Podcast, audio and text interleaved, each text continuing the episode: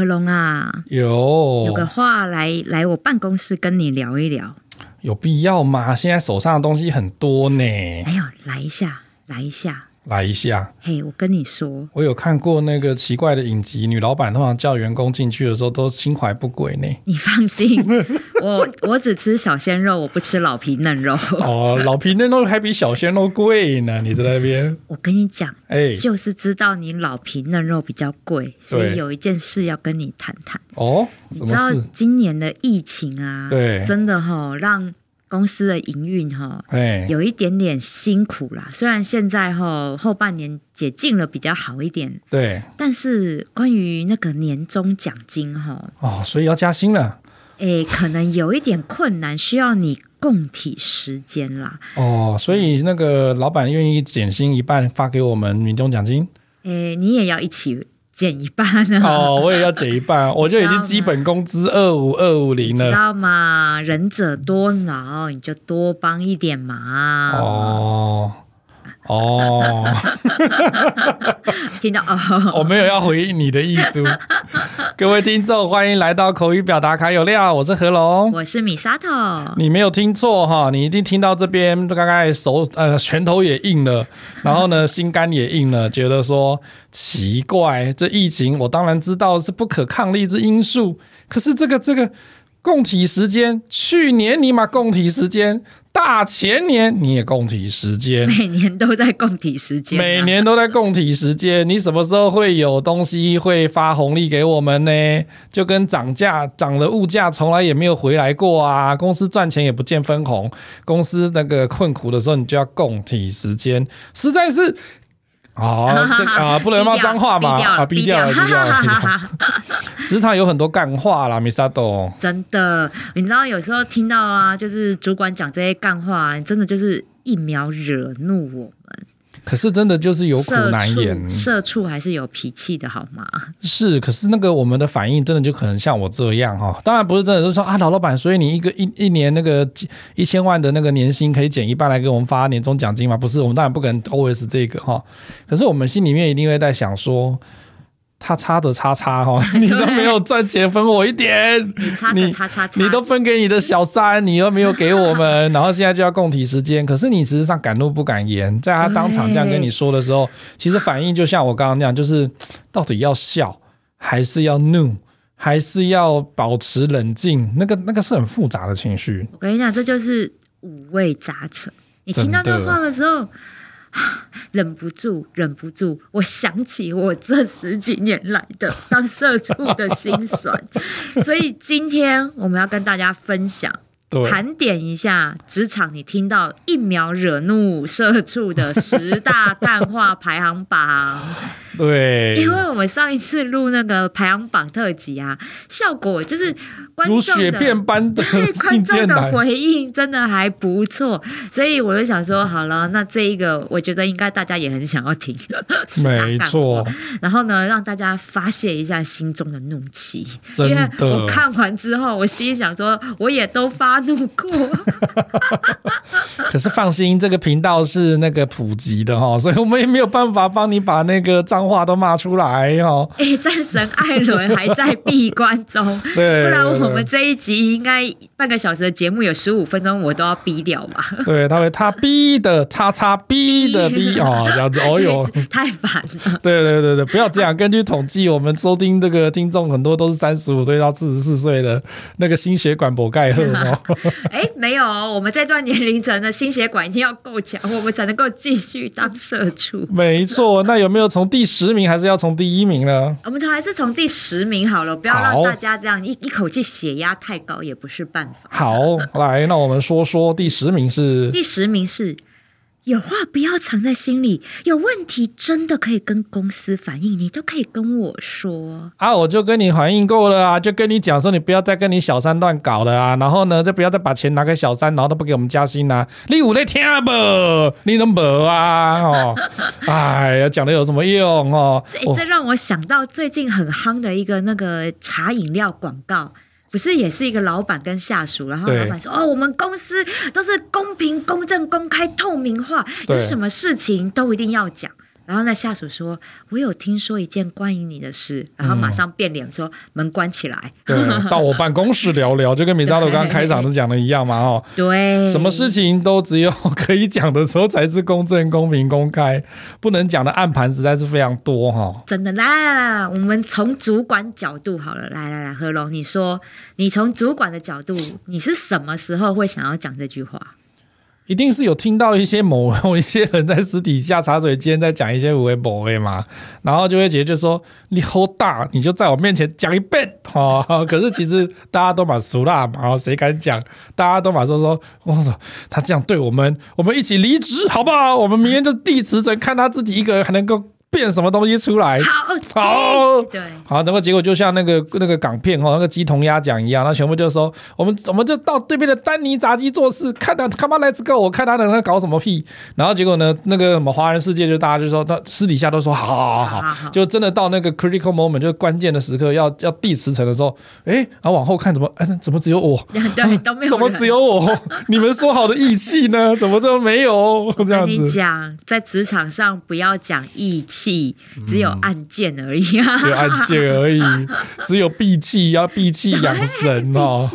对对对对对对，绝对不要被怂恿哈，从众行为这个事情很严重，很多哈都递出辞呈之后，你后来回去跟那公司看，那个当初鼓吹你要离职的那个人，在公司还做到经理，对他还在。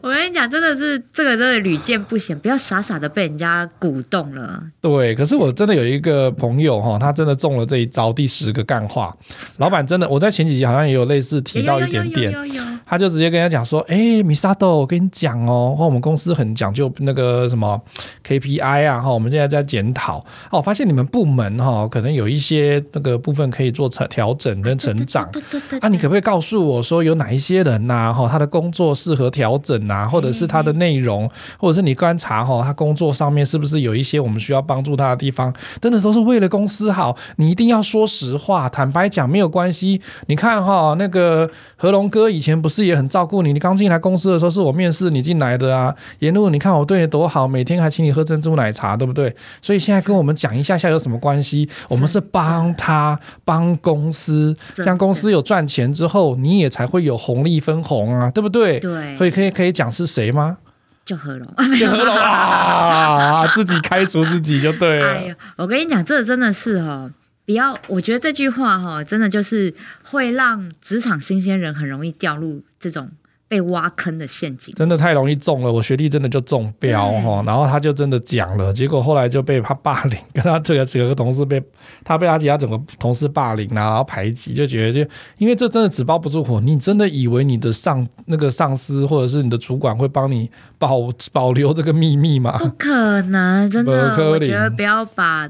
职场想的就是来当朋友，我我一直很我一直很认同一句话，就是职场不是来交朋友的。对，真的。所以不要轻易的把你一些你哈内心事啦哈家庭的事情啦哈你跟你老婆老公啊男女朋友的这些私事哈，昨天去哪里玩呐哈都讲出来，千万不能讲。平常哈在茶水间聊这些琐事哈，大家都觉得好像没什么。可是真的要在一些面对要 PK 的状况的时候，这些东西被倒出来，私事被倒出来，说有一些被加油添醋之后，的确是一个危险的事情。对。不过哈，我还记得这一句干话哈，有话不要藏在心里面，有问题可以跟公司反映。这有点类似像，你记不记得你刚刚去工作面试的时候，等他在讲讲讲到最后。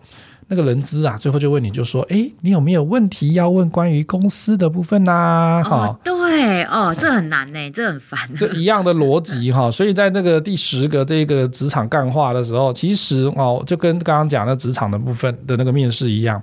第一个，事实上，各位朋友，你一定要先深思熟虑。嗯，我觉得华人世界很没有学会的一件事情，就是说你怎么问问题。嗯，有些东西可以反映，有些东西是要那个怎么讲？心心有灵犀一点通就可以了，不需要说破，因为说破呢，其实不会有好处，也不会有坏处。那说它干嘛呢？对呀。而且呢，有些东西哈，你自己讲完之后，他会反而会觉得，就是说，你知道公司政策吗？比如说，你就跟他讲说啊，我觉得呢，那个上班的时间哈，可以再弹性一点呐、你看疫情期间呐，啊，我们的人都那么辛苦，还要单双号啊，还要分流啊，那么麻烦。那你那个打板打卡这个部分还是这么难难处理。不是不是不不能够，就是干脆责任制，大家自己在家都不要动嘛，都不要弄这个东西。然后呢，这个时候人资的眼睛就会瞪很大，就觉得就说你又表我。然后老板也会瞪很大，就讲说你知道公司制度吗？哈，对，就有些东西不是在某一个阶层你会知道的，可是你问那个问题或者是讲出来的时候，他就会很容易发现你没有料诶、欸。你不懂事哎、欸，所以如果你不讲，还没人知道呢。对啊，因为我觉得啦，就是我们我们在一个层级，因为我们的权限有限，所以你看到的东西真的就是有限。对，因为这个真的是难免的。对，但是有时候呢，我们必须。为了自己不要被表，所以我们有时候呢，你必须真的要做好向上沟通，就是你必须要站在你的主管，就看你主管到底在做什么事情。没错，你去多收集这些资料，在这种紧要关头才不会被扛。对。我觉得这个是还蛮重要的一件事，而且我觉得这个跟我们在演讲会学讲评这件事情也蛮有相关性的。就是说，他说你如果有缺点，一定不要摆在心里面，一定要反映。可是你也不会真的就跟他讲说，比如说，就跟他和龙，我觉得你好像胖了十公斤，这么胖，吃的这么多哈，跟猪一样，怎么可以这样呢？这讲话真的是是很难听，可是他也是事实，没有错。可是自己承认讲。可是那那个在我们在这个节目里面，我们可以把话。术再稍微修炼一下嘛，对，你可以就是不要针对那个事情的核心或者是比较敏感的那个部分来去点破，因为呢，你就讲说，哎呀，那个海潮水退去就知道谁没穿裤子，谁谁想要让你知道他没穿裤子？你把潮水继续在保持那边有什么不好呢？对，维持现况有什么不好呢？对，如果真的有比较康的人，他自然就会。总有一天会被看见嘛，对不对？所以其实也不需要从你的口中来做，因为我其实碰过很多的长辈哈，或者是这种前辈，他们用的话术就是，他其实根本都不知道。他只是跟他讲说，我知道就是他，对不对？Misato，你告诉我就是和龙，对不对？害我们这次的 project 这么惨，一定是他，对不对？我告诉你，我这边已经有很多资料了。你说没关系，我只是要找一个人更证实这件事情。即使你不说，我们还是知道是他。你说对不对？我跟你讲，这一招我有被用过，我也被用过。我跟你讲，这真的很可怕。那时候我遇到一场斗争，嗯，因为我觉得这个就是大主管跟。中主管对，就是他们两个人在斗嘛，然后呢，就变成人资主管进来协调，就是我们底下的这些人要选边站。对，然后呢，就是说，其实我们有听过很多关于大主管的传闻，因为大主管是新来的，对，中主管已经待很久了，嗯，所以我们有听过很多大主管的传闻，是不是跟你们都相处的是蛮不愉快的？然后我就说不会啊。不会啊，好大的坑啊！对啊，我怎么？然后呢，他就说中主管呢，你跟的比较多，对，中主管有提拔我的那个恩情，对。对那所以，如果你觉得他们两个人中间，你会愿意跟谁？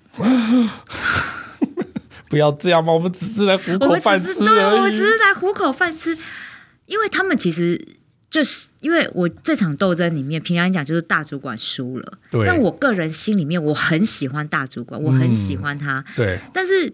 我这样叫我选边站，我很为难呐、啊。对啊，你要这样怎么站？就是就跟这句一样啊，有话不要藏心里，有问题你可以跟公司反映。你这时候能讲说，我其实真的很喜欢大主管，我觉得你们公司这样对他真的很很不公平。我当然不能讲啊，当然不能讲，你不想混了吗？你对，那那这时候只能说。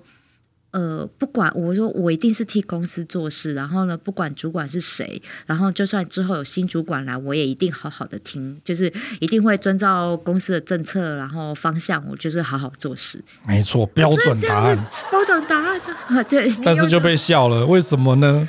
只能这样啊，因为你心里面会在淌血，就是对啊啊，这要那个昧着良心说话，对，真的就是苦笑。可是没有办法哈，其实我们在在在录这样的一个节目，我们就想要跟听众朋友讲说，其实有很多的话哈，在职场上讲的话都是需要经过包装、对慎思，你一定要思考之后再去表达，否则那个场面不但是尴尬，而且你也会让自己下不了台。对，对真的。好，这还有呢？第九，努力不一定会成功，但不努力一定不会成功。那就不要努力啦、啊，就跟那个、啊、你不买乐透就一定不会中头奖，虽然你买了也不一定会中。不是，这是那个逻辑的谬误吧？他一定会用这种话来跟你讲、啊。哎、欸，这句话最常出现就是在那种业务单位的激励大会上吧？我觉得。啊，可是那个员工的私底下 OS 是什么？你知道吗？我来 OS 给大家，我帮那个听众朋友 OS 讲讲说。差的，你还不是靠你老爸？你老爸把这个这个公司留给你，你有努力吗？你没有努力，你还不成功？你一个月还不是领五十万以上？你在那边跟我讲什么屁话啊？我努力不一定会成功，因为我没有一个有钱的富爸爸。哈哈，真的很 always。嗯，再不然就是说啊，你就是。有人脉啊，现在就是你知道飞黄腾达的讲这种话啊，啊我们嘞，我们新来的啊，能怎么样？资源都被你把持了，所有客户都在你手上，我是能够有什么？他说啊，你要用心啊！我刚开始来的时候也是从工友做起啊，我是从保全做起，后来还不是一样做到现在经理的那个。你们年轻人就是不懂得感恩，不懂得去惜福，哎，不懂得努力哈，只会觉得说人家为什么可以拿到这么好的事情？那真的都是。二十二三十年以上的老鸟才会讲这种话，从工友开始。我跟你讲，在我们百货业也是这样。凭良心讲，就是你有看到很多资深柜姐，嗯，他们都经历过百货最辉煌的那个年代，所以他们手上有太多太多的资源跟顾客啊。嗯，你知道有多少资深柜姐会做生意到他们家从？从跟他同年纪的，一直买到孙女都在跟他买，我真的不夸张，因为他们都可以做阿妈的年纪了，哦、你知道吗？就是出来继续做身体健康的那一种。对。然后呢，真的就是买到孙女还继续跟他买。哦，不过他这样的手腕也蛮厉害的、啊。对，因为一家服务一家三口，你知道吗？所以你知道厉害的柜姐那些都已经升到店经理，还站在那里的原因，就是因为他手上太多资源了。对。对，所以他我觉得。对啊，站在主管的角度去跟新人讲哈，或者是跟那个还要再努力一点的业务人员讲说，加油，你不努力一定不会成功。为什么？他们是努力来的。没有诶、欸，可是我觉得他们是说谎话。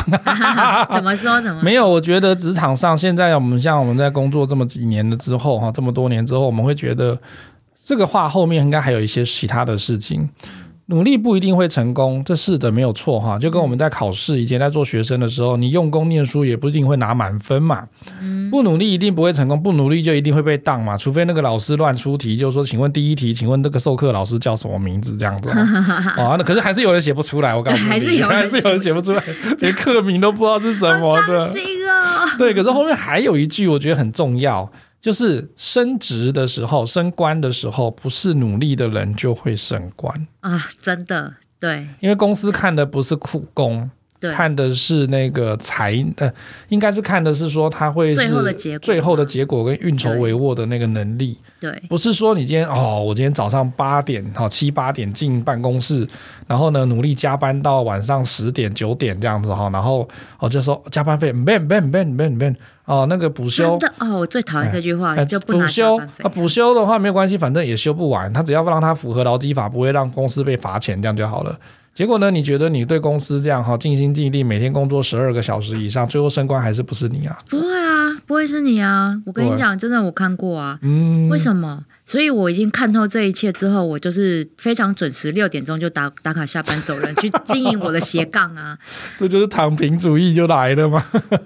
不是，我还是很认真做事。是是是。问题是你，我觉得你要看这间公司的文化到底是什么。对。当你看到你自己的主管。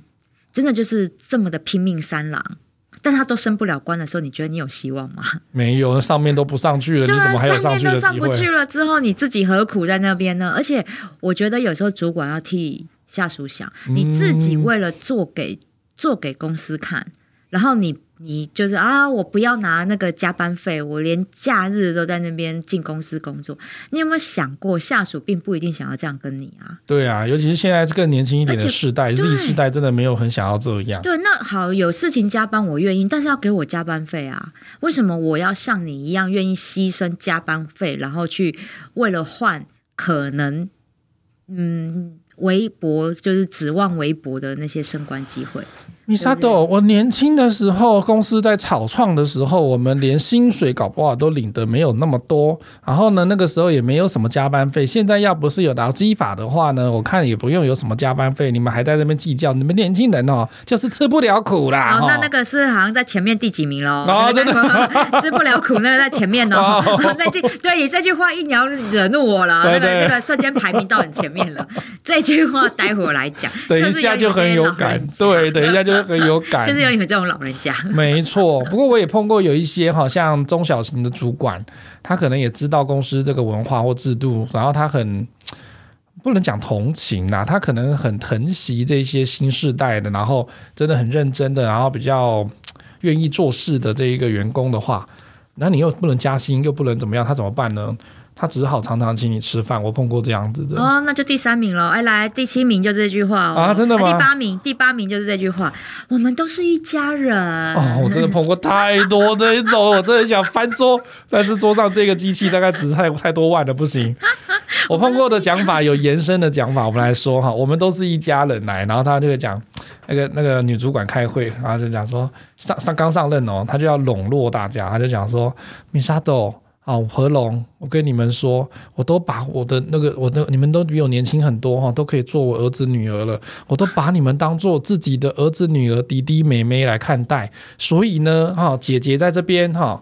啊，妈妈在这边，以后有什么事情尽管说，尽管反映，我一定会帮大家出头。我们都是一家人，好不好？哦，这一段话就是排行榜上面好多都上榜了，完全就是集干话大全啊，为一篇。这个真的唯心之论，我太听过太多骗术之后，后来我们就听到就是说，哦。你觉得我妈会陷害我，然后会扣我的薪水，或者是会直接来斗争我吗？我觉得我不觉得啊。啊，我妈对我很好啊，不要污蔑我妈，污名化我妈，好不好？We are family，We are family，这根本就不是。对啊，我妈只会，我妈会在那个我们那个辛苦的时候哈，加班很晚的时候，多给一点钱，多弄一点鸡汤。你刚不？你最好是有哈，都是在那边用这种情绪勒索的方式来跟你讲话。我跟你讲，我觉得这句话呢，其实我如果从主管的角度，我的确能够了解他们想要营造就是一种和乐融融的团队氛围。所以是合拢嘛，对不对？但是。但是我得说，我们是职场，毕竟是来赚钱的。对呀、啊，你讲你讲这个话，我觉得并没有办法让下属能够真的打动到他们的心。嗯，所以我觉得一样要做团队激励，可以不要再用这句话。我们都是一家人，你只会就是看着底下的人用一种很虚伪的笑容看着你。可是这一招哈，我要反过来讲，我们既然在谈那个职场话术。我们都是一家人，这个什么时候可以用？还是有的用，不能不是说没有用。但你自己当主管的时候，当然跟下属讲这个，他们会觉得说你鬼话嘛。可是什么时候可以讲这个呢？如果你今天要去做那个主管晋升的面试的时候，嗯，可以，因为上面的大主管好爱听，就是说啊，我们全部都是一个家族企业，我们都是一家人，所以我们带员工都如我们自己的家人朋友一般。他们好爱听这个面试的事。那如果要去做较真的朋友呢，他就会听到就是说，哦，我都把他们当做自己的孩子，不管他是学习障碍哈，还是说他捣调皮捣蛋哦，都是自己的孩子，不能够特别的。哦，那个什么偏重于谁，偏爱于谁呀？我们一定要公平哈。不可能。你回到班级上最好是啊，你不会想要掐死那个一直跟你讲说大家来打我啊笨蛋的那个嘛。对啊。哦，我觉得，哎，这就是这个这就是场面话，这句话非常场面，我得说。真的，我真的觉得，可是向上管理就在整个哈，就有点像校长在司令台训话，或者是那个企业大老板哦，在那个运动会上面跟大家讲的方式一样。我觉得这个时候可以讲这个啦。那个时候的场域或者是那个情境的时候，大家还觉得哦，还有一点，因为因为他比较轻松愉快的时候。可是你有利益关系，你有利益纠葛的时候，你跟他讲说我们都是一家人，他说屁，屁啊、真的啊，这句话真的就是。我我觉得我们在当管理者的时候，请思考一下这句话用的地方。而且我这边好像有看到，他说网络上哈，我们的酸民跟网友都会讲说哈。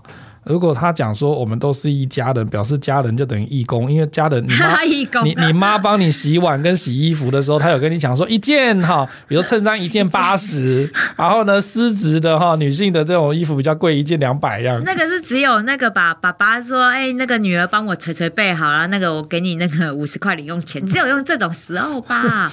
那个也是开玩笑的，他只是要趁机给女儿多一点钱，他很愿意。对啊，他只是想要女儿跟他亲近一点。真正的就是一家人，就是。才不会这样。哎、欸，如果真的这样算的话，妈妈应该是赚最多的，你知道吗？对，如果妈妈要煮一道鱼五百哈，煮一道青菜两百，然后呢，洗一件衣服 八十。那个鱼很贵，那个鱼是买 Costco 的鲑鱼，是不是？哎、欸，你不懂成本概念呢、啊，我还要加上我的那个烹调技巧啊，还有我的那个劳力进去啊，对不对？你外面去请厨师弄弄一盘给你吃也差不多。那个爸爸，那个爸爸记得给妈妈薪水多一点，对对，不要再给外面小三了。对，我们也我们这边的听众也有一些女性的妈。妈妈嘛，我们帮妈妈谋福利哈，那不然大家讲说啊，都一家人，干嘛那么计较？爸爸也会讲这句话，对不对？对啊，也不想想看自己的臭袜子、臭内裤是谁在洗？哎，对对对，所以不要再讲这个干话了，不要再讲这句干话，连家人听到都很 对，都生气了。第七名，第七名哦，第七名也是失败为成功之母。哦，是青年守则吗？跟刚刚第九名是一样的道理，都是那个业务圈里面很常听到的啊。他其实原意哈，我觉得那青年守则原意，失败为成功之母，应该是要勉励说，你不会没有失败过，然后一失败你就一蹶不振嘛哈。的确，现在有很多的年轻朋友，可能他那个生活环境很好，然后他也是比你优秀。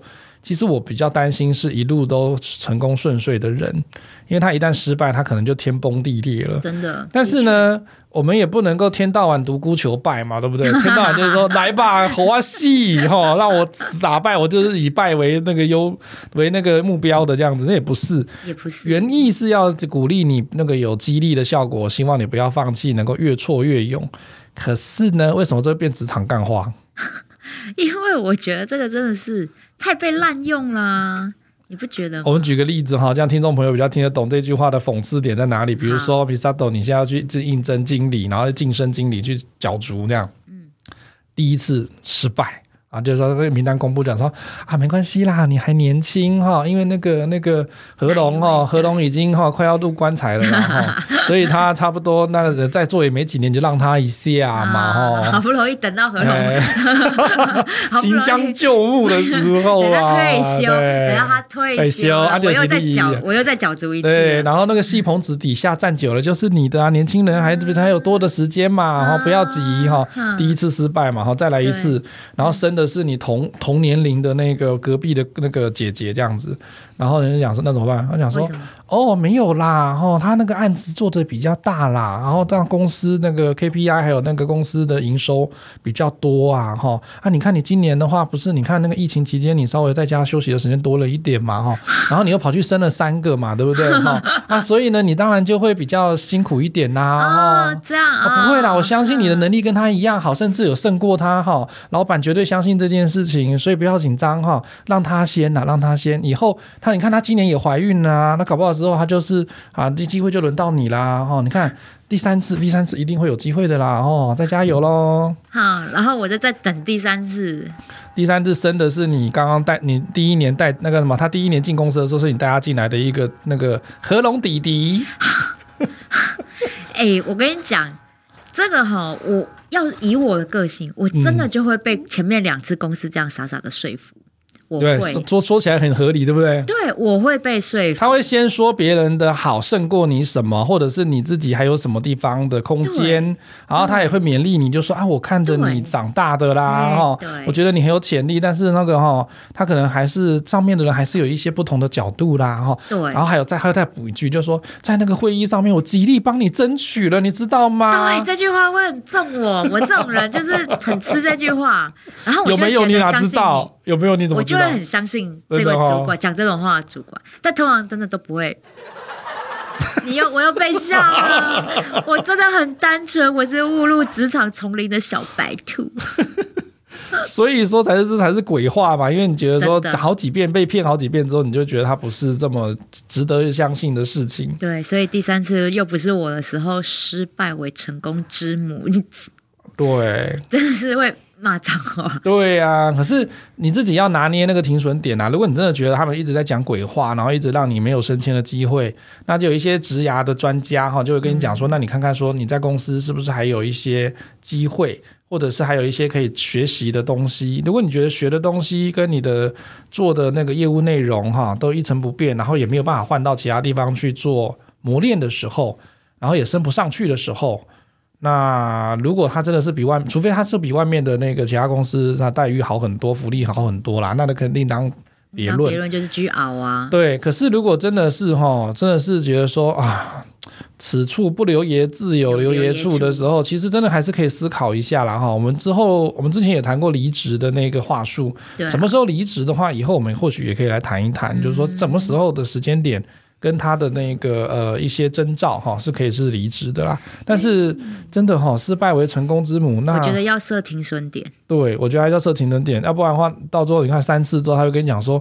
国父哈，革命十一次才成功，然后呢，再来这国父没有了之后，的爱迪生，爱迪生说呢，成功就是九十九分的什么加上一分的什么的。我跟你讲，这真的是啊！我跟你讲，就是我跟你讲，很多人，我觉得我这个年纪，在比我这个年纪更长一点，很多人都是因为这句话熬死，熬在一间公司熬死的。对，因为我因为我觉得要设停损点，因为我平常讲，我也有这种心态，要不是。我突然间被雷打到醒过来，我才跳出来，不然的话，我跟你讲，我会继续熬哎、欸。会啊，因为你会相信他给你的愿景跟梦想。对，对，但殊不知这些真的就是空，就是一场空，是一场空，没错。所以失败为成功之母的前提是你要设停损点，自己的青春小鸟一去不回来，所以千万不要浪费自己的青春啊。没错。那第六名呢？说你去印证一下你自己的能力是不是真的。很好，没错，对。还有一个方向是说哈，我们刚刚前面有谈到 供体时间，有可能他前面跟你承诺哈，刚聘进来的时候跟你讲说，我们公司福利很好，每年都会加薪百分之三到五，然后后来就突然没有，或者是好几次都没有，或者是根本就是前面讲的跟后面东西都对不起来的时候哈，诚信的问题。对，哎，还有这个我也要讲一个，嗯，如果公司真的遇到财务困难。对，我会觉得先走，先跑再说。真的，不然你哪一天变负责人，那很恐怖。因为，因为我我啊、呃，因为我真的有朋友遇到这样状况，我我不要讲是什么什么，那有点太明显，因为那个很像有点上上那个新闻。对，我觉得如果你已经知道这家公司其实是做了一些像我刚刚那劳基法违法，嗯、我觉得那都还是小卡。对，其实你发现呢？整个公司的一些运作啊什么的，就是让你觉得非常奇怪、匪夷所思，对你都不认同。然后呢，就会觉得说公司运公司的运作其实不好。嗯，对，比如说主管开会都是钱的问题啊，什么什么之类的，已经有一些蛛丝马迹，觉得这家公司是营运状况很危险的。对，拜托你就跑。对，你就是趁这时候赶快换工作。对，如果他现在还发出年终奖金，你就拿，对，然后就走。对，甚至如果你真的觉得不行不行，搞不好连年年终奖金也都只是一个唬烂我们，搞不好连月薪都发不出来。我跟你讲，搞不好如果连年终奖金你都觉得那只是唬烂你的话的时候，嗯、不要眷恋这笔钱走，因为他们真的就被积欠了好几个月的薪水，嗯，拿不回来，做白工。对对。所以这是一件非常夸张的事情啊！但是如果已经有这些迹象了，拜托你这个连年终都不要等，因为反正搞不好年终也是一场空，你就不如赶快先跑。现在先还领得到薪水就先走吧。对，要不然的话，其实你看哈，我们刚刚讲说，如果从那个各个各家人力银行和那个资料显示说，你从离职到你到下一份工作，有可能都是三个月。到五个月左右的那个时间的话，那如果你又被积欠三个月到五个月薪水，你看加起来快十个月，你这你能你多你能够存款能留到十个月，我也觉得蛮厉害的。那你也可以一年不要做事去环游世界一下就好了啊。没有，环游世界要花很多钱，而 多半都不会有这样的财力啦哈。多半我们都还是在前面哈这些比较年轻的一辈，勉强还可以啦。但是如果超过三个月以上，其实都很辛苦。对，都很辛苦。另外一个就是我刚刚有也有。提过，就是说，如果你哈碰到的是，不管是主管哈，还是你的同事，那个情绪不稳定的，或者是很喜欢装疯卖傻的啦哈，恶意讨伐你的啦哈，或者是被职场霸被职场霸凌的啦哈，相处上面造成很严重的困扰，而且这个不是说只有严重的困扰而已，说最重要的是，如果他长期影响你的身心状况，什么意思呢？比如说。你每天开始哈下了班哈就回去就在想说他明天会怎么对付我，然后我就开始那个以前喜欢吃的那个铜锣烧哈，咬一口就吃不下去，甚至连胃口都没有。然后呢，那个体重哈或者是人的憔悴的程度急速下降。这个时候，然后甚至晚上睡不着。其实你只要有几个指标就可以知道，你不需要去验什么忧郁症，大概有几个，大概这话对吧？第一个，如果你自己的情绪也是时常的波动。啊，有时候突然看到米沙朵，就好久不见的朋友，然后看到他就米沙朵，丢了我还我还在，我还在，对，好，我我真的有碰过我的同事哈，真的他有一些时候情绪不稳定，他可能真的是觉得压力太大的时候，他会在我们面前又哭又笑，那个时候真的就不好了。嗯、第二个是说，像刚刚讲的饮食的哈，你这个三餐或者是睡眠已经到影响了，睡不着，吃不好。然后体重急速下降，这个都有可能会得癌症呢。对，所以我觉得，当一份工作已经影响到你的身心健康的时候，因为通常会被这样压榨的，都会是比较内向的人。嗯，我得说，像我们这一种，拜托，他还没有开始压榨我，我们都开始就起兵反抗了嘛。没有，我也是内向。你少来，你少来。所以我觉得我，我我得鼓励这一些比较内向的听友。嗯。不要被公司这样情绪勒索跟压榨，嗯，因为我觉得那个是，就是因为看我们好讲话，公司才会这样做。凭良心讲，如果我们适时的必须要有我们自己的底线，踩着踩稳了，嗯，我们只是出来工作，不是来卖肾卖肝，好吗？对，所以哦，一定要一定要有我们自己的底线，然后呢，去做我们的该做的事情，赚我们该赚的钱，就是这样。好，所以千万不要被情绪勒索，因为我觉得在职场上面出现这么多的问题，让大家这么不快乐，我觉得很多的原因都是来自于这四个字而已，就是情绪勒索。而且就如同哦，在我们现在节目尾声，我们要跟大家在呼吁的事情是说，如果你一旦真的决定要离职，而且你已经提出这个消息跟这个讯息已经传到同事、传到主管这边的时候，或者是你已经提出来的时候，对。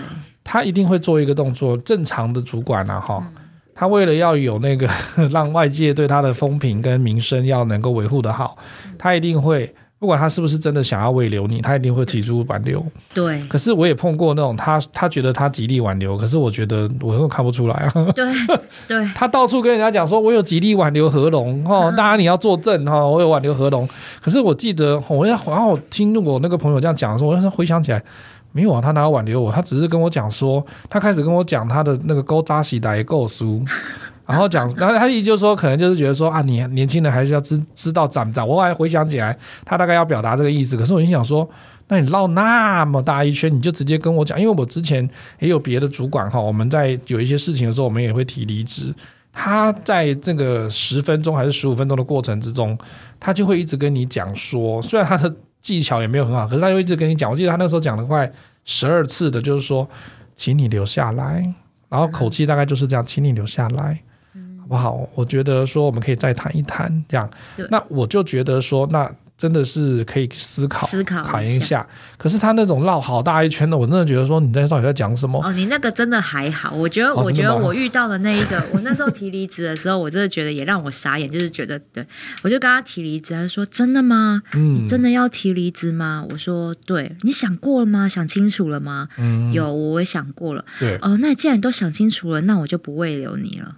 代表他根本就是做动作而已啊！就是，所以我才要跟大家讲，有时候当你提出离职的时候，公司没有要慰留你的意思，你也就。场面就跟他过一过就好，然后这段时间预告期的这段时间，你就跟他好来好去。即使你们中间之前有过如此激烈的针锋相对，你会发现这一段期间很像跟云淡风轻一样。没错，你就让他好好过，就是好聚好散。嗯，对。即使中间打到那个不可开交，不过也有一些朋友会利运用说哈，在提离职，就你刚刚讲的那种情绪勒索方式。那这个时候，如果老板挽留你，然后就说：“好好好，你说要加薪，我加薪给你，或者是说你要 你要做什么条件，不一定升官，然后他不一定予取予求。嗯、但是如果愿意加薪或谈那个条件，然后都给你的时候，要不要留下？我觉得那的确可以思考，你就要做评估。因为今天如果老板可以跟你开口讲到说你要多少钱，你要什么条件，我愿意跟你谈。其实他是有有，我觉得是有心想要跟你。就是好好谈，为留你。不然的话，那不然就问他说：“真的吗，老板？你是认真的吗？”因为那你就谈谈看呐、啊。我觉得。可是我们前几集有一集讲话术的时候，你记不记得我讲过一句话？华人的那个职场世界都蛮口是心非。啊、那可是，在我的角度，真啊，我知道你会认真，所以可是，在我的角度是说。你如果今天要提这件事情，就跟你要提分手一样啊。如果你已经决定，或者是你已经想过很仔细了，就不要再回头了。所以我会劝，如果在我的角度哈，听众朋友，你看你是想要就是朝 Misato 的方式，还是朝我的方式都可以，这是你的抉择哈。对，我的角度是说，只要我提了，我就不会选择再留下，因为。如果我再留下的话，老板会觉得就是说，那你就是故意用这个方式来逼我嘛，他就会对你的信任大打折扣。啊、那你也会难防说他会不会这边加名声就暗贬啊？对，然后就会用另外的手段来去去做这样的一个处理，其实都很难说哈。那嗯。这也是要看，这个就是真的要看你跟你这个老板相处之间的那种感情。对对，如果你们之间没有什么人人之间的沟通的问题的话，嗯，那他如果提出来，我会站在人性本善的角度。所以你还好没有碰到 像像一些朋友哈，因为我这个部分就是有一些朋友或者是呃职场的前辈说的哈，事实上。职场还是蛮显赫的啦，这大家都知道，所以还是哈，我们当然会觉得以人与人为善啦哈，然后呢，尽量都是以一个 integrity 哈，诚信或信任的方向去做，可是真的还是要保护好自己啦，因为毕竟它不是温良恭俭让的地方啦。对，好。那之后呢？我们诶之后的啊，今天差不多了呢。啊、之后的节目，如果哈在离职之后，我们还是有一些事情可以做嘛。比如说你在离职准备的那一段时间，或者是还没有离职，但是已经心里面有有有准备好要离职的那个预告期的期间，你能够做什么呢？你要先去，你可以开始去了解一下你自己在市场上的行情，就你的薪资行情大概是多少。其实你可以去多方跟你的朋友或者是你的客户去打听。好，然后看你的定位会在哪里，因为你这样子才会对你未来在撰写你下一份工作的履历或者是自传的时候，哈，会有一个比较完整的准备。履历先写啦，对，要先写，还是早一点写，对，三不五时 update 一下。然后呢，你也很久没有进行面试哈，职场面试的一些沟通跟话术的话，这个时候也可以去做一点磨练啊，练习一个模拟。千万不要在所有东西都没准备的话，就意气用事，就说老娘老子不干了哈！真的，千万不要！我跟你讲，绝对不要意气用事的丢离职。没错，你就要我们就是要最后就跟我们听众朋友告诫哈，就是说我们还是要清楚你现实跟理想的落差。对，在你的理想职务或者是有一些呃你理想的产业哈。你要去他这个产业之前，你所具备的专长啦、技能或者是证照哈，这些东西如果或者是履历啦，你都还没有准备好的时候，基本上哈，你现在评估一下，就是说你是不是先留任一下，对，然后把这些哈。你需要补足欠缺的条件，因为你会锁定一个产业或锁定一个方向。对，等到补足它之后，再来做决定或者是提离职。嗯，然后再考虑上我们刚刚讲的，就是说你离职到求下一份职地职业中间，是不是有足够的存款或者是薪呃那个薪水。可以帮助你度过这一段的时间的生活，对，那才是最重要的，也才是一个完整的职涯规划。对，所以你知道离职前评估，真的不是就只有评估自己心情跟 Kimochi 送没送的问题。对，好，这就是一连串的考量，这也关系到职涯。所以为什么现在职涯规划这件事情是我们？口语表达卡有料一直很关心的议题，嗯，因为它是占了我们人生超过四十年的时间，没错。还有就是斜杠跟第二专场的部分嘛，所以真的。先斜杠好吗？你没事的时候就先斜杠，你才不会到了离职的时候才能到用时方恨少。对对对，而且我们讲过，这个年代提供你很多的机会，只要你有勇气，只要你有毅力，事实上你都可以在各个行业哈都能够出类拔萃的。真的，那我们今天节目就到这里喽。口语表达卡有料，我们下次聊，拜拜。拜拜。